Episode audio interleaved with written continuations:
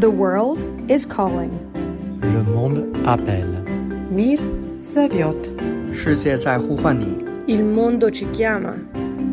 Verden kalder.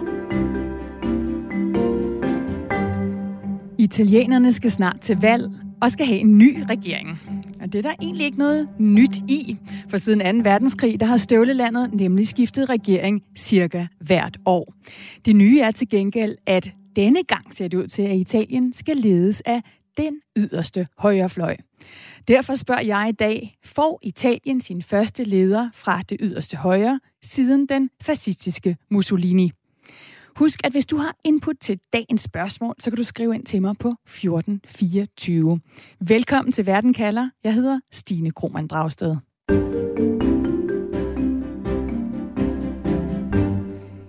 Dag skal vi altså have svar på, hvem den kvinde er, som står til at blive den første leder for det yderste højre, og hvad hun vil med Italien.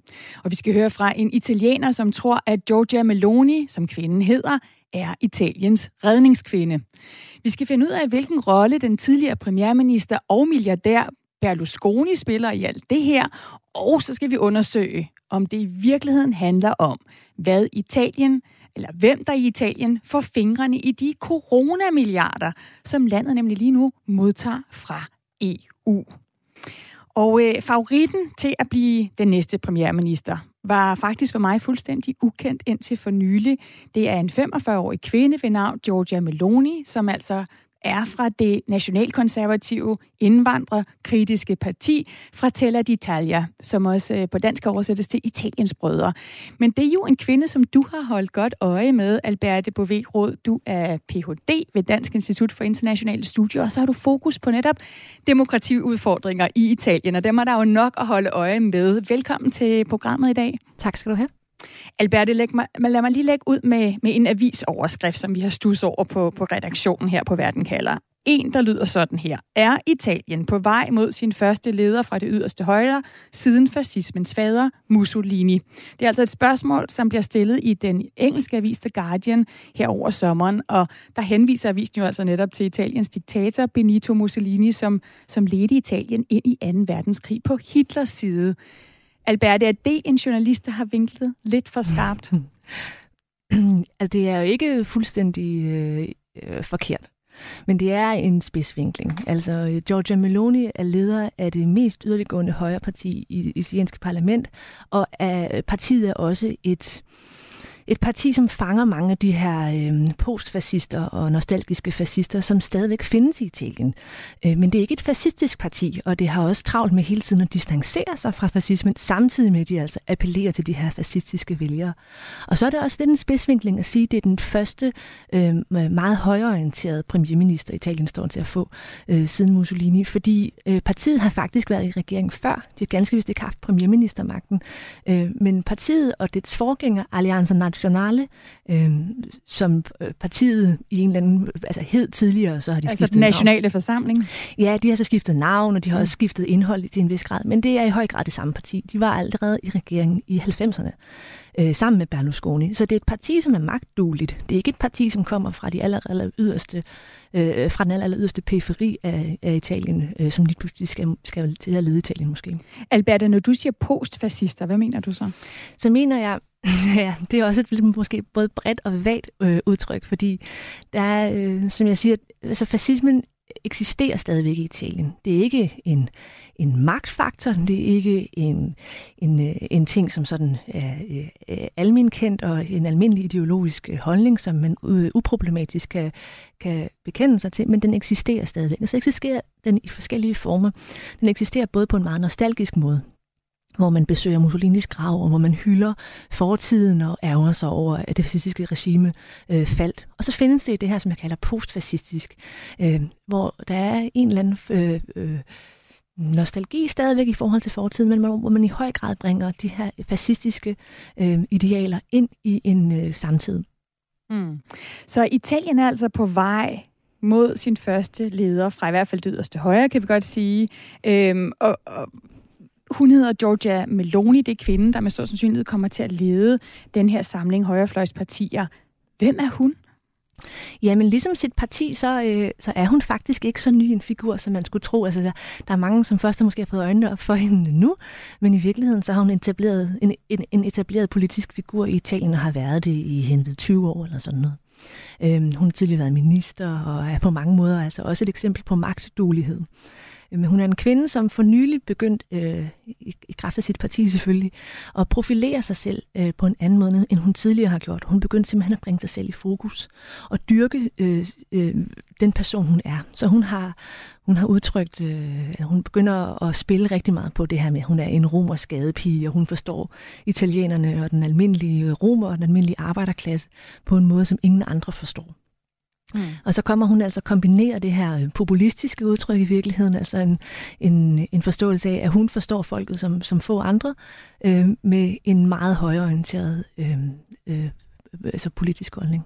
Så hvis vi skal drage en parallel, en politisk parallel her hjem til, og det ved jeg ikke, om vi kan, men, men øh, vil du sige, hun var mest Inger Støjberg, eller mest Pernille Vermund, eller ikke nogen af delene? nu ved jeg langt mere om italiensk politik, end jeg ved om dansk. Men øh, ja, hun på en eller anden måde, så er hun jo begge to og ikke nogen af dem. Altså, øh, øh, hun er en del af eliten, og samtidig så øh, gør hun en dyd ud af at, at distancere sig fra eliten og sige, at hun er lidt anderledes, end de er, og hun altså har en større forståelse for, hvem den almindelige italiener er. Så der er måske en parallel til, hvis ikke øh, københavnske salonger, så romerske salonger eller et eller andet, som hun forsøger at distancere sig fra. Måske milanesiske øh, salonger, som, øh, som, som hun ikke synes er en del af. Og nu, øh, nu nævnte jeg i starten, at hendes parti også er kendt for at være indvandrerfjendsk. Øh, for nylig har vi jo hørt også i Danmark om det her brutale mor på en nigeriansk gadesælger øh, i Italien. I hvor høj grad bliver det koblet til, at der nu er øh, en mulighed for, at det er den yderste højre, der kan gribe magten her. Og hvor står hun i forhold til indvandrere? Er det noget, hun virkelig slår på? Ja, helt sikkert. Men man skal også forstå, at debatten i Italien er ekstremt polariseret. Øh, venstrefløjen har forsøgt at få det her øh, øh, mor på den her nigerianske gadesælger til netop at være udtryk for, at højrefløjen har flyttet hele den politiske øh, sprogbrug og i særdeleshed måde, man kan behandle øh, øh, mennesker af en anden etnicitet end italiensk øh, på. Altså at, at højrefløjen simpelthen har gjort italienerne mere racistiske, øh, både i handling og, og i tale. Og samtidig så mener højrefløjen så, at det her det er politisk misbrug, at det her det er at bruge en forfærdelig tragedie øh, for egen politisk vindings skyld, og at det her, hvis det overhovedet har en politisk indhold, øh, så handler det om, at man skal have hårdere straffe, og at man i øvrigt ikke skal have lov til at, at dø på åben gade midt om eftermiddagen. Altså det er ligesom det, at højrefløjen fokuserer på. Så der er en, en tilbagevendende og konstant diskussion i Italien om, hvorvidt Italien er blevet racistisk, og om, hvorvidt Italien har et, et, et, øh, et problem med indvandrere. Og det altså skærer fuldstændig skarpt mellem højre og venstre. At højrefløjen, de mener, at det er et af de mest presserende emner for Italien, øhm, og, og venstrefløjen mener, at det er altså en korrumperet øh, holdning, at højrefløjen står med. Og Meloni er ikke ene om, er også min pointe her, at have den her indvandrerkritiske, øh, det er, altså at have det her indvandrerkritiske blik. Øhm, hendes, hendes, øh, hendes politiske øh, projekt lige nu, det der måske øh, fører til, at hun kan blive premierminister, hviler på, at de andre partier på den italienske højrefløj, de vil støtte hende, og de har fuldstændig samme opfattelse af indvandrerproblemet i Italien. Vi skal kigge meget mere på, hvad det er, Meloni egentlig vil med Italien sammen med dig, Alberte. Ja.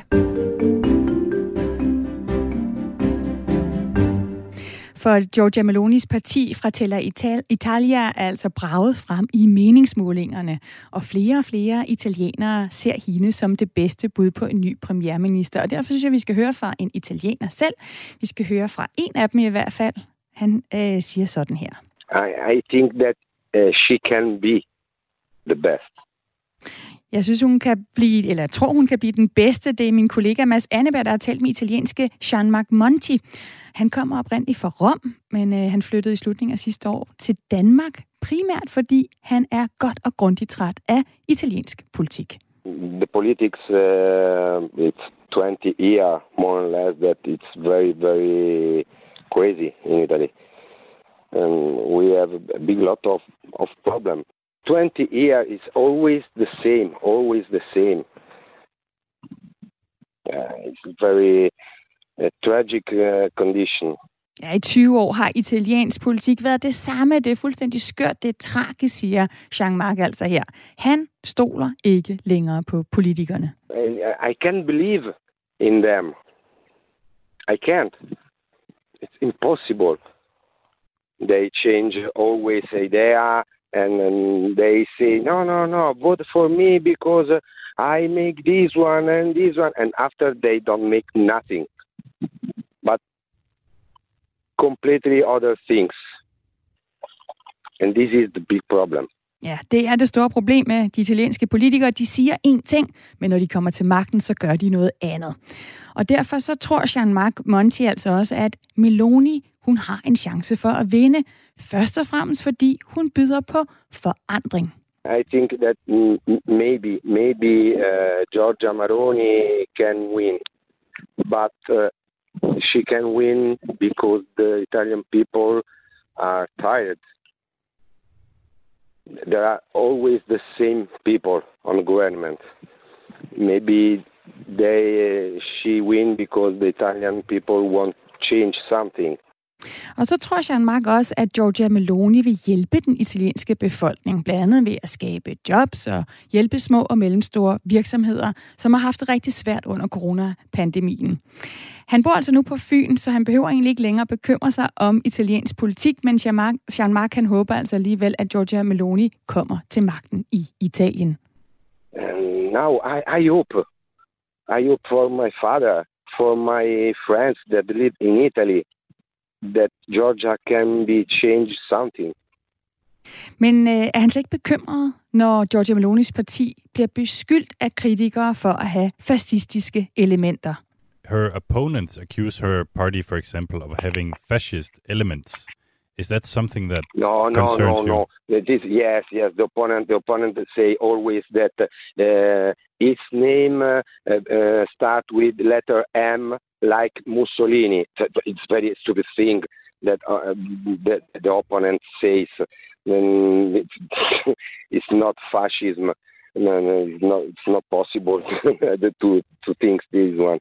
Det er ikke fascisme, synes Jean-Marc. Han synes ikke, den kritik giver mening. Det eneste, som han er bekymret for, det er, om Meloni gør, ligesom alle de andre italienske politikere, vender på en tallerken, når hun får magten. I, I love uh, Giorgia Meloni because uh, it's a, a real person. No? If you see she in, in the eyes, you see that uh, it's uh, it's a good person. Okay. You think she's more a real person than other politicians? Yes, but I don't know after when the people change when have the power in the, in his hand. in Italy, it's sure that they change. This is one, one or maybe the most important situation for what I have moved in Denmark. Eh? Ja, selvom Jean-Marc han altså elsker Georgia Meloni, og han synes, hun virker ægte, så er han bekymret for, om hun også kan vende på en tallerken, hvis hun kommer til magten. Det fortalte han altså til min kollega Mads Anneberg.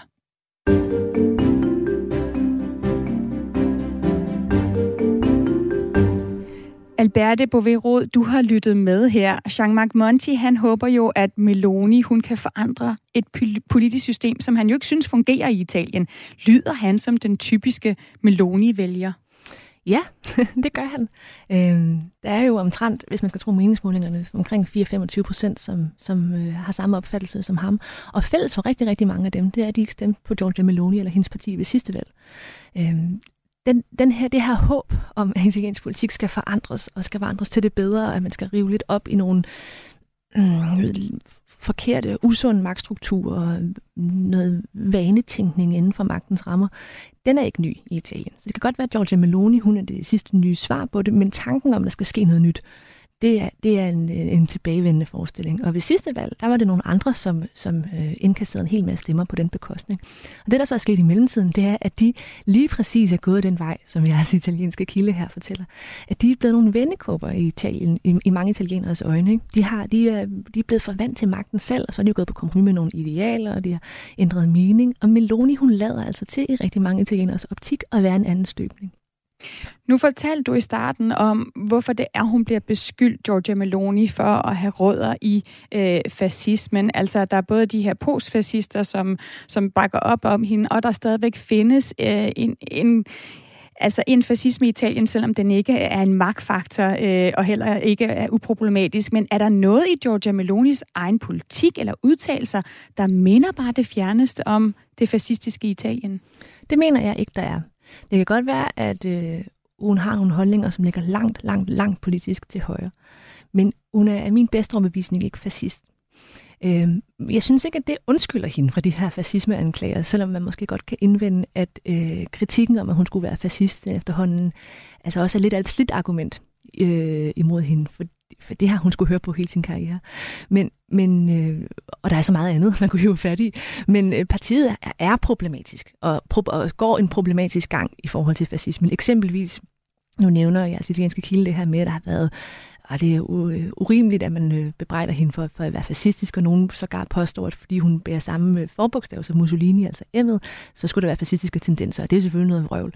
Men øhm, en anden faktor, som måske har gjort, har været, har været medvirkende til, at mange har peget nogle fascistiske anklager mod hende, det har været, at der har været adskillige øh, efterkommere af Mussolini, den rigtige Mussolini, med efternavnet Mussolini, som er stillet op for hendes parti børnebørn af Mussolini, øh, som hverken har set behov for at øh, ændre deres efternavn, for eksempel at ja, tage deres øh, øh, ægtefælles efternavn, men altså også som dyrker det her med, at de gerne vil øh, få en Mussolini tilbage til italiensk politik. Øh, der er også folk til øh, fortælle Italias valgmøder, som hejler. Øh, der er nogle, altså en klar problematisk fløten med en fascistisk øh, kultur i Italien.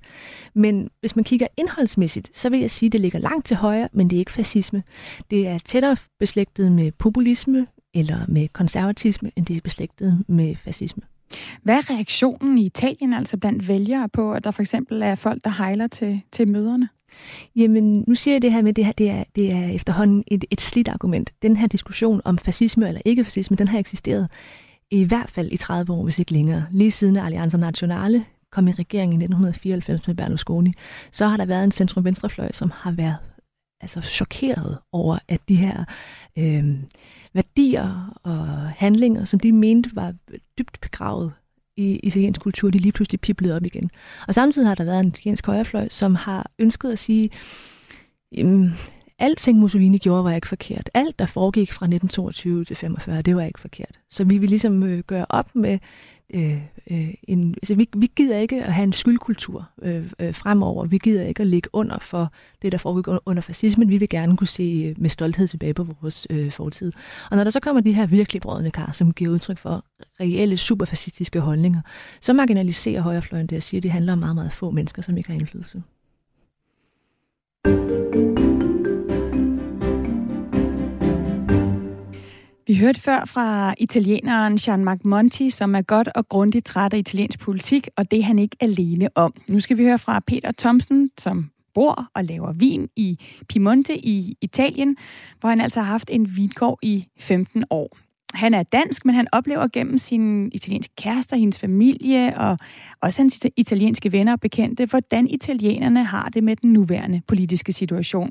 Og han fortæller, at valget ikke fylder specielt meget hos italienerne, simpelthen fordi mange ikke længere har tillid til politikerne. Nej, italienernes forhold til de politiske partier og de, de, de politiske ledere er, er, er, at der ikke er stor tillid til den. Og de opfatter dem også som om, at, hvad hedder det, at det er nogen, der ændrer mening stort set hver dag efter deres egen for godt befindende, og hvad der, hvad der, hvad, hvad der giver dem, øh, de politiske partier og ledere, øh, fordele. Så, så man, man, man har generelt ikke den der store tid til, til, til systemet. Og det gør selvfølgelig også, at hvad hedder det, op til sådan et valg her, men mange har den holdning, det er næsten ligegyldigt, hvem det er, man vælger. De, de er ikke gode. Øh, så, så derfor bruger man ikke meget tid på det. Og han tror altså, at det er svært for de italienske vælgere at få øje på, hvordan politikere, som for eksempel den afgående premierminister Draghi, har gjort deres liv bedre. De har svært ved også selv at følge med i det der system. Den almindelige italiener har svært ved at følge med i, hvad der sker derinde. Ligesom vi også, hvad det, når vi sidder i Danmark og læser om det, det politiske system hernede, det er svært at finde ud af, hvad der, hvad der er op og ned, og hvad der er til højre og til venstre. Øh, ser man selvfølgelig også, hvad hedder det, kigger lidt på sin egen økonomi, altså får man noget, og ser man nogle fremdrift og så videre. Og det føler de måske ofte, at, at, at, at det er ikke så direkte, øh, det de, de, de selv kan se af benefits. man kan sige, der har været sådan en pæn tillid til Draghi sådan generelt øh, hernede. Ikke? Man, jeg tror, man har forstået, han har gjort nogle, nogle, nogle, nogle, nogle, nogle, nogle fine ting. Men det er jo ikke noget, der sådan er kommet ud og, og, og manifesteret så meget endnu hos øh, befolkningen. Det er journalisten Anna Chidi Guldborg, der har talt med Peter Thomsen her, som altså lever af at lave vin i Italien, hvor han har haft en vingård i 15 år.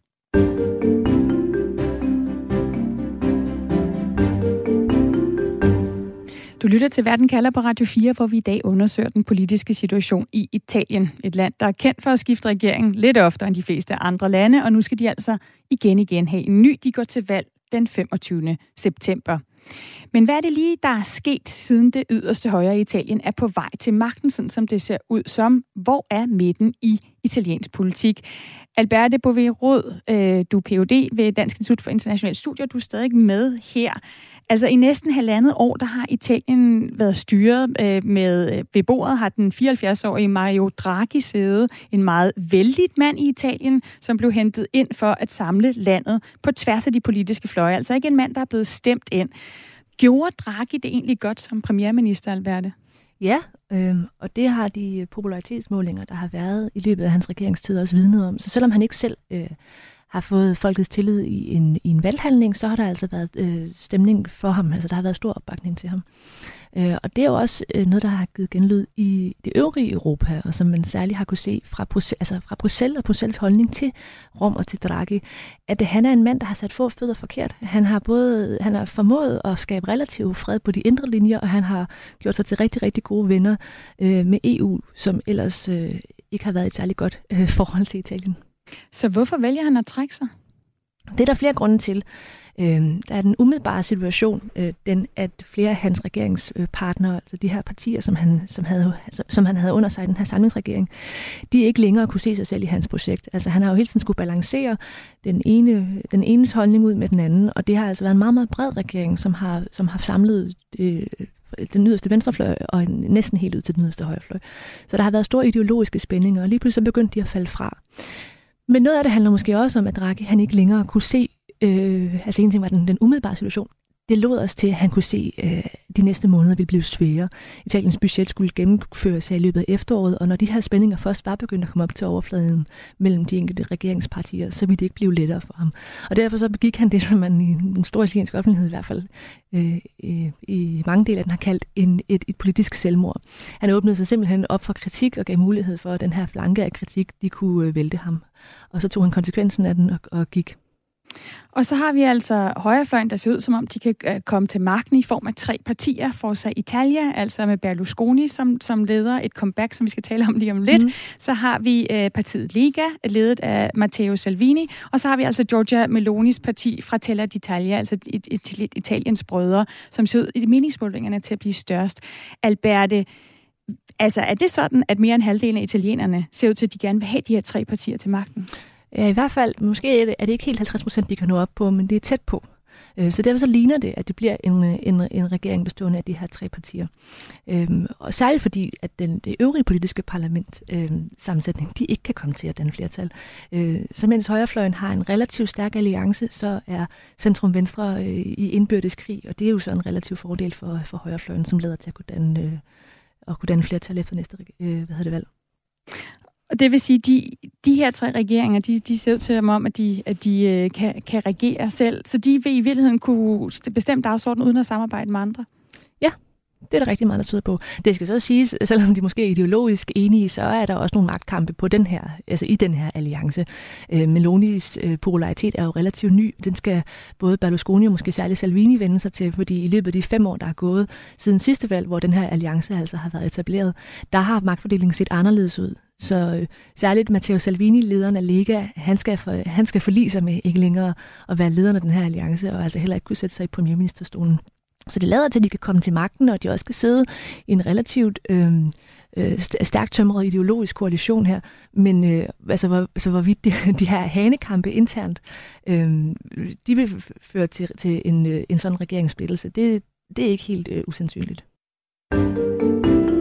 The world is calling. Le monde appelle. Mir Saviot. Il mondo ci chiama. Verden kalder.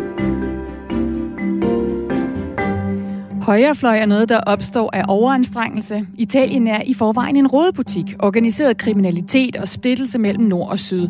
Jeg tror bestemt ikke, det har hjulpet på det med den store indvandring, hvor vi i EU ikke just har hjulpet dem. Sådan skriver Hans Jultved ind til mig på Øh, han er fra Hillerød, og han skriver ind på 1424, hvor du også kan skrive ind, hvis du har en kommentar til dagens spørgsmål her i Verden kalder, som vi er i gang med, hvor vi i dag i anledning af det valg, som italienerne snart skal til, spørger, får Italien sin første leder fra det yderste højre siden Mussolini. Jeg hedder Stine Krohmann Dragsted, og med mig der har jeg stadigvæk Alberte Bové som er Ph.D. ved Dansk Institut for Internationale Studier med fokus på demokratiudfordringer i Italien. Og vi skal lige starte, Alberte, med at høre et klip fra forleden dag.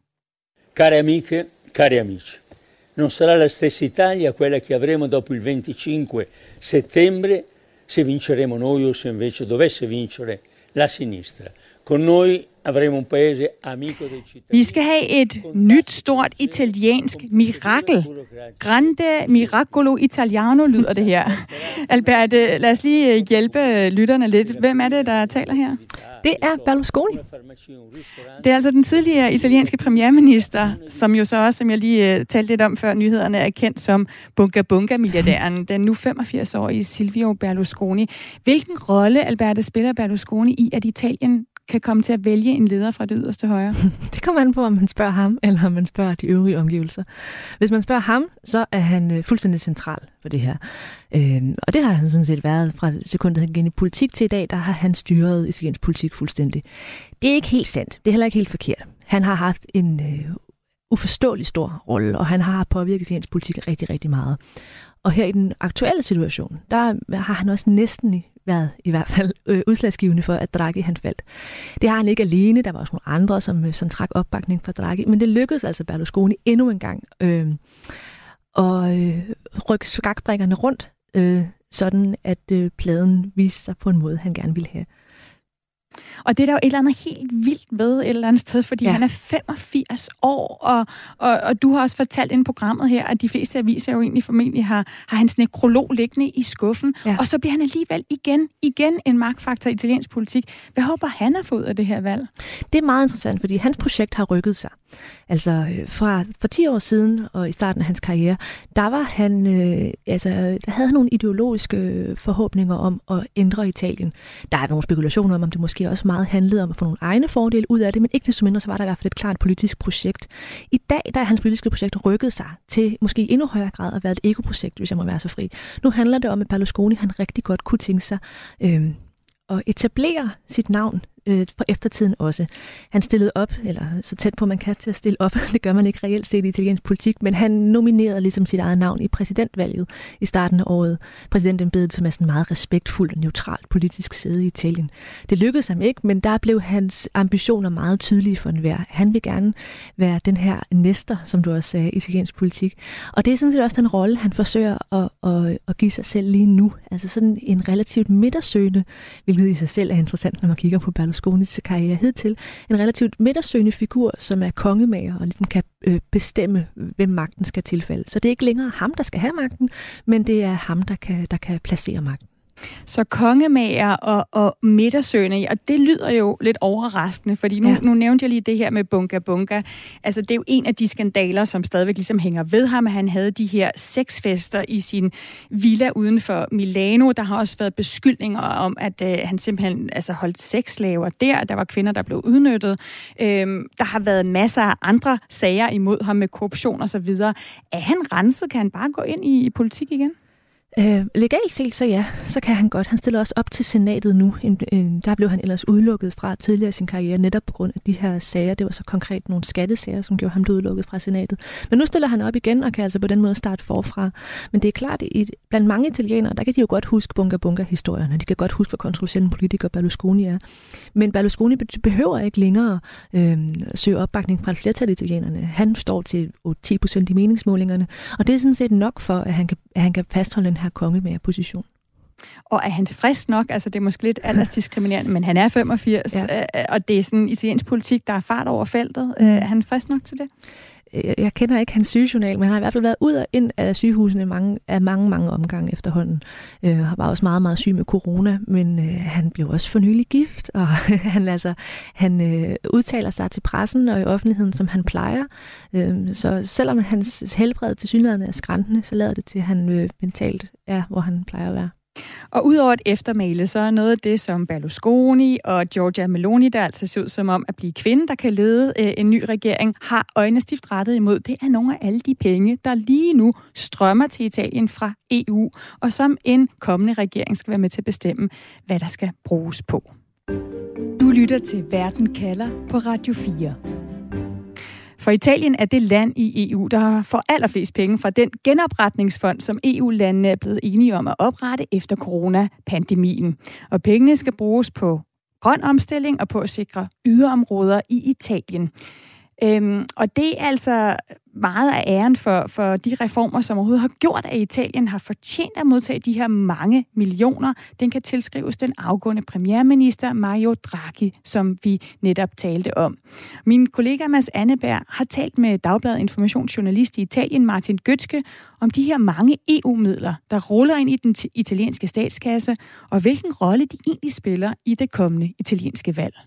1.500 milliarder kroner så meget får Italien fra EU's corona-genopretningsfond til at skabe vækst og fornyelse efter en på mange måder hård periode, kan man vist godt sige, for, for landet. Det er jo et ret stort beløb, set med mine øjne i hvert fald, men hvor meget betyder de her milliarder for Italien? Ja, det er et kæmpe beløb. Altså i Italien bliver det også set som en, som en enestående mulighed for ja, ikke kun genrejse landet, men, men simpelthen øh, sætte landet på, ind på et nyt spor. Så pengene øh, skal selvfølgelig være med til at skabe nogle nye arbejdspladser, de arbejdspladser, som blev tabt under coronakrisen, men så simpelthen også ja, øh, et, et, et, et, et, simpelthen et nyt Italien, så der, der er ret store forventninger til, øh, til pengene her i landet. Og det er jo altså en ordentlig røvfuld penge, det her, øhm, som jo, altså der er lavet en plan for, hvordan de skal bruges, og nogle af dem er der allerede blevet øh, udbetalt, og så sker der lige pludselig det, at Italien nu skal til valg i utide. Gør det nogen forskel for Italien, om det er Mario Draghi, altså den nuværende premierminister, der sidder for bordenden, når de her penge skal bruges, eller for eksempel øh, Giorgia Meloni, som ligesom lige nu ses som, som det bedste bud på en ny øh, premierminister? Altså, ja, det har i hvert fald skabt noget nervositet i, i Italien. Uh, der er nogle ret dramatiske overskrifter i italienske medier om, hvad, hvad det kan betyde, altså om, om man, man simpelthen mister nogle af de her penge, fordi at, at der kommer den usikkerhed nu, som, som et valg betyder. Altså øh, Mario Draghi, han var teknokraten, øh, den, den tidligere chef for den europæiske centralbank, som, som simpelthen blev hentet ind øh, for at blive premierminister på et tidspunkt, hvor, hvor man skulle lave den her genopretningsplan og lave en effektiv og, og troværdig plan for, hvordan øh, alle de her midler de skulle bruges. Øh, og, øh, og nu, øh, altså Europa, de stolede jo på, at unionens fællespenge, fælles penge, de var sikre i, i hans hænder. Øhm, og der er jo en forventning om, at det bliver en ret kaotisk valgkamp, og, og der kommer sådan et tumultarisk forløb. Men altså det her kaos, det, det kan jo suge noget ilt ud af det politiske system, og, og så få fokus væk fra øh, håndteringen af de her øh, øh, midler og landets øh, enorme problemer og udfordringer. Øh, og så simpelthen, hvor der kommer det her politiske kaos, så der ikke er det nødvendige fokus på, på at gennemføre de reformer, der, der er lagt op til, at der skal gennemføres for at få udbetalt øh, EU's coronamilliarder. Så. så man kan sige, at planen for, hvad pengene skal bruges på, er øh, på den ene side allerede lavet, men som jeg hørte så er der nu en usikkerhed, som bunder i, jamen altså, kan, vil en ny regering kunne finde ud af at bruge pengene? Er det det, det handler om? Jamen altså, øh, pengene kommer jo med nogle modkrav. Altså, øh, Italien har jeg hidtil fået udbetalt, jeg mener, det er en fjerdedel af det samlede beløb og får jo kun udbetalt resten, hvis øh, øh, Italien følger den her køreplan øh, for, hvor, hvilke reformer for eksempel, der skal gennemføres. Øh, og øh, gennemførelse af reformer i Italien har altid været et stort problem for det politiske system, øh, øh, og øh, hvor Draghi har været i stand til at, at skære lidt igennem og, og, og få gennemført nogle ting, der skulle gennemføres. Øh, og nu øh, kommer der så en, en længere periode med politisk usikkerhed, og så opstår den her tvivl med, kan de gennemføre de nødvendige reformer, øh, som er simpelthen øh, er nødvendige for, at EU udbetaler de øh, øh, resten af midlerne for, for, for genopretningsfonden. Så det værste, der vil kunne ske for Italien i det her øh, scenarie, det er, at de simpelthen går glip af nogle af pengene? Det er i hvert fald øh, øh, den frygt, som, som øh, der bliver givet udtryk for i en del øh, italienske medier, ikke? At, øh, at hvis de simpelthen ikke er i stand til at gennemføre nogle af de her reformer på grund af øh, politisk tumult, øh, får de så alle de penge, som, som øh, de er blevet lovet. Ikke? Øh, og samtidig har øh, repræsentanter for øh, Giorgia Melonis parti, øh, Italiens Brødre, også allerede kommet ud og sige, at hvis de får magten, så kunne det godt være, at de lige vil rykke rundt på nogle af prioriteterne for, hvordan de her penge for EU's genopretningsfond skal bruges. Og så bliver spørgsmålet jo, om det er noget, som EU vil gå med til. Er det en bekymring i Italien, at det her simpelthen kan få betydning for, hvor gavmilde de andre EU-lande har lyst til at være i fremtiden? Altså, da, inden genopretningsfonden blev, blev vedtaget i 2020, der var der en stærk utilfredshed i, i Italien over EU. Øh, altså, der var, der var selvfølgelig pandemien, og, og Italien var hårdt ramt. I Italien så, så folk på EU, som øh, der var simpelthen manglende solidaritet. Ikke? Altså, de var, Italien var i knæ, og der kom ikke nogen hjælp øh, udefra. Og øh, så kom genopretningsfonden, så, og så, så ændrede stemningen sig selvfølgelig. Man så et mere solidarisk øh, Europa. Og i Italien er man altså også bevidst om, om det ansvar, der er her, ved at man skal få brugt de her penge ordentligt, og at, øh, at hvis man ikke gør det, så kan det selvfølgelig få nogle øh, negative konsekvenser fremover. Fortæller altså informationsjournalist i Italien Martin Gøtske. Og Alberte, du har lyttet med. Øh, er du også bekymret for, om en ny regering i Italien vil kunne håndtere de her EU-midler, som det forventes? Ja, fordi som Martin også er inde på, så kommer de her mange med det her svimlende beløb, det kommer med en hel masse modkrav, og en hel masse øh, meget omstændige reformer skal gennemføres, for at Italien kan få de her penge udbetalt. Meloni, hun gør et stort nummer ud af øh, lige for tiden at sige, at øh, med hende får man forudsigelighed og stabilitet, og EU's magthaver kan, kan trygt øh, lade hende overtage roret i i Italien. Og det gør hun selvfølgelig, fordi hun har en stor interesse øh, i at kunne at kunne øh, stå for at få de her penge udbetalt og implementeret i, øh, i Italien. Men det er en svær opgave. Øh, Draghi var eminent dygtig til det.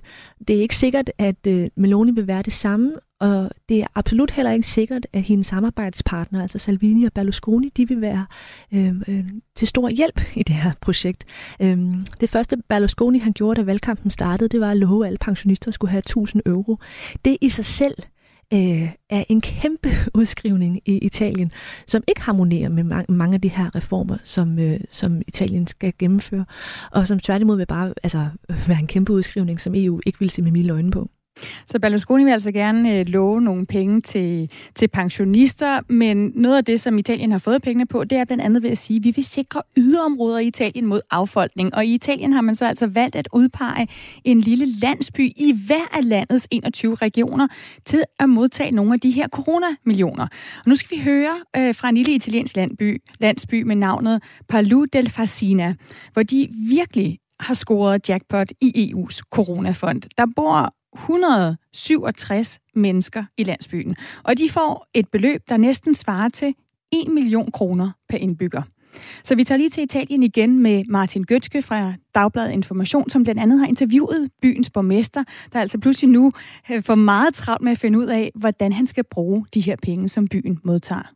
Jamen, altså, det kommer ret uventet for ham, fordi at, øh, at der er nogle, at nogle af de her landsbyer, de har jo ansøgt om at få, få øh, pengene, men, men det havde den her landsby faktisk ikke. Så han fik lige pludselig et opkald fra, fra provinsregeringen og, og fik at vide, at nu, nu kom, blev der altså sat 150 millioner kroner ind på, på kommunekontoren.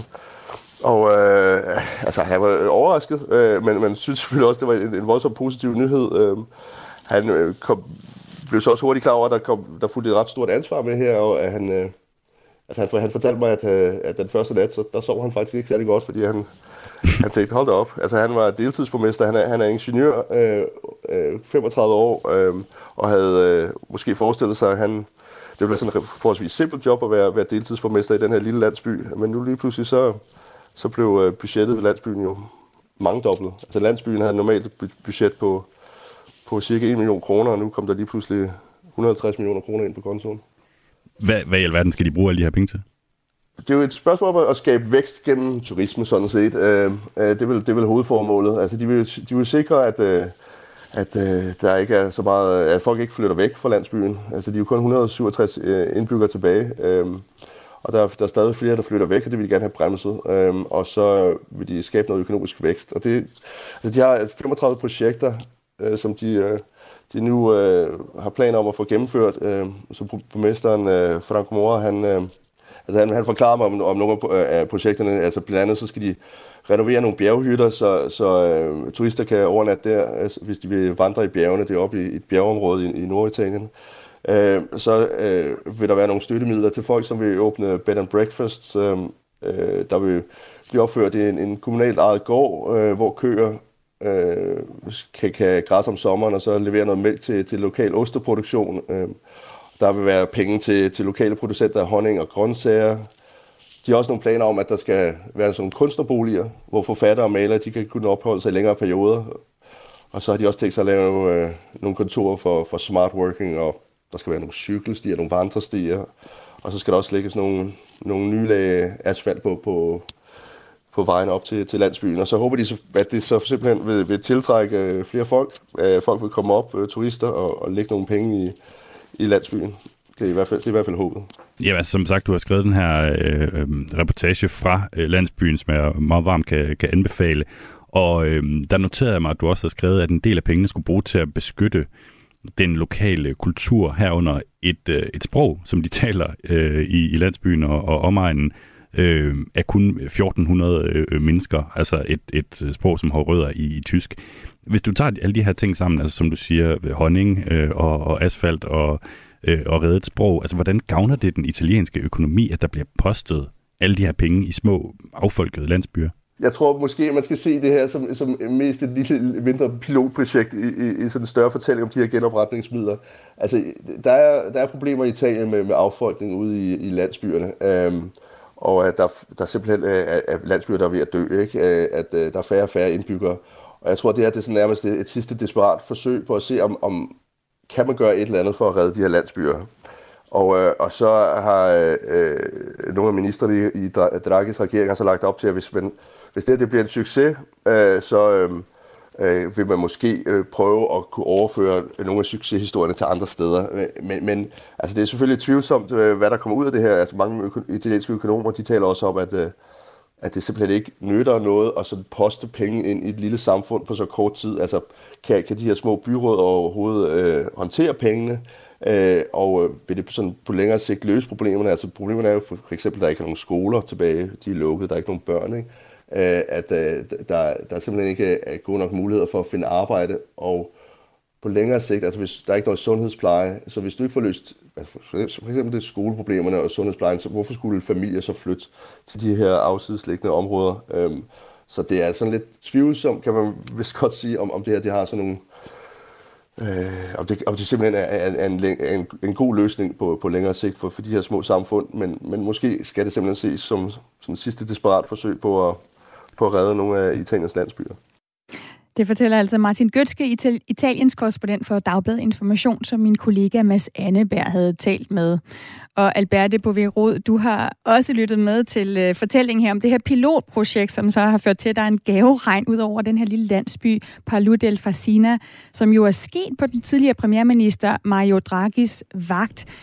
Alberte, kan man sige, at uanset hvem der sidder for bordenden i Italien, så kan det være svært at bruge de mange milliarder på en måde, der virker fornuftig? Altså når vi lige hører om honning og asfalt og minoritetssprog her. Ja, altså jeg er ikke økonom. Jeg ved ikke, hvad der skal til, men det er rigtigt. Altså det er jo nogle penge, som sagt, som kommer med, øh, som skal specificeres på en eller anden måde. Øh, man kan på den anden side også sige, at man, er jo, man får jo også lov til at være julemand på en eller anden måde. Ikke? Man får virkelig lov til at, at, at give nogle mennesker nogle, nogle penge, de kan mærke og føle og se. Så kan det godt være, at det ikke bliver brugt på den mest hensigtsmæssige måde. Det vil tiden jo vise. Øh, men med så svimmeløb på løb, så kan de jo ikke alle sammen bruges til at bygge motorvejsbroer og øh, solcelleranlæg og sådan noget.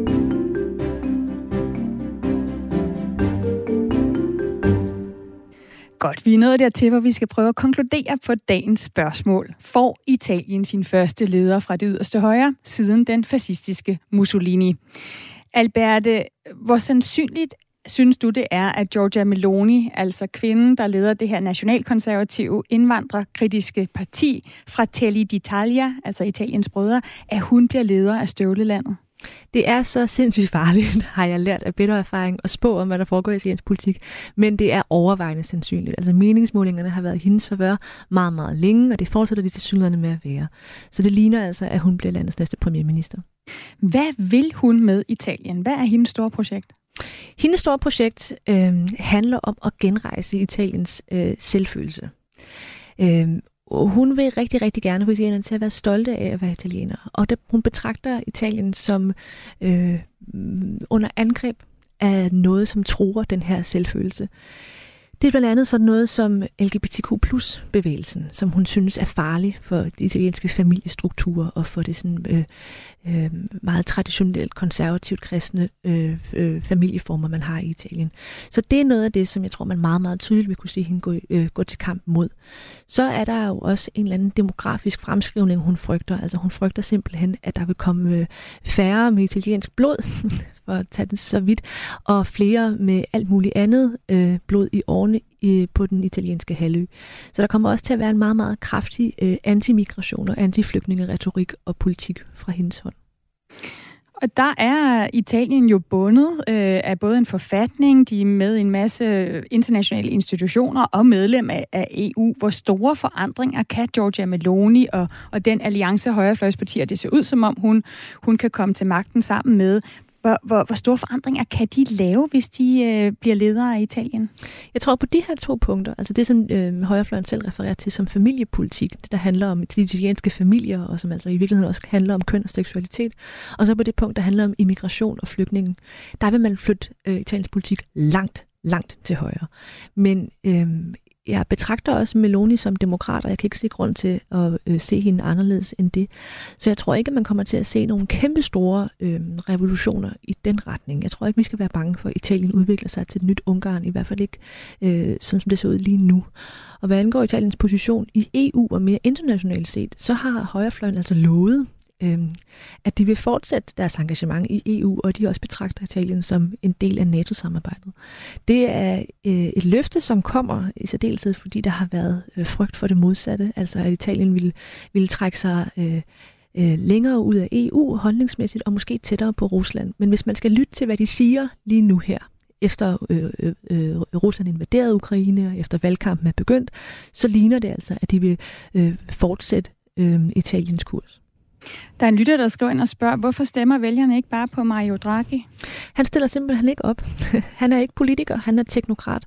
Så han kom udefra, og i virkeligheden så er der også øh, altså, Mario Draghis rolle i sig selv er heller ikke uproblematisk. Det er klart, at Mario Draghi han er superdemokrat, og hans rolle som teknokratisk premierminister, altså som den her ekspert, der bliver tilkaldt udefra med en opgave, som i det her tilfælde var få styr på landets coronakrise, få styr på Italiens økonomi, øh, er fuldstændig acceptabel i forhold til forfatningen, og slet ikke uproblematisk på den måde.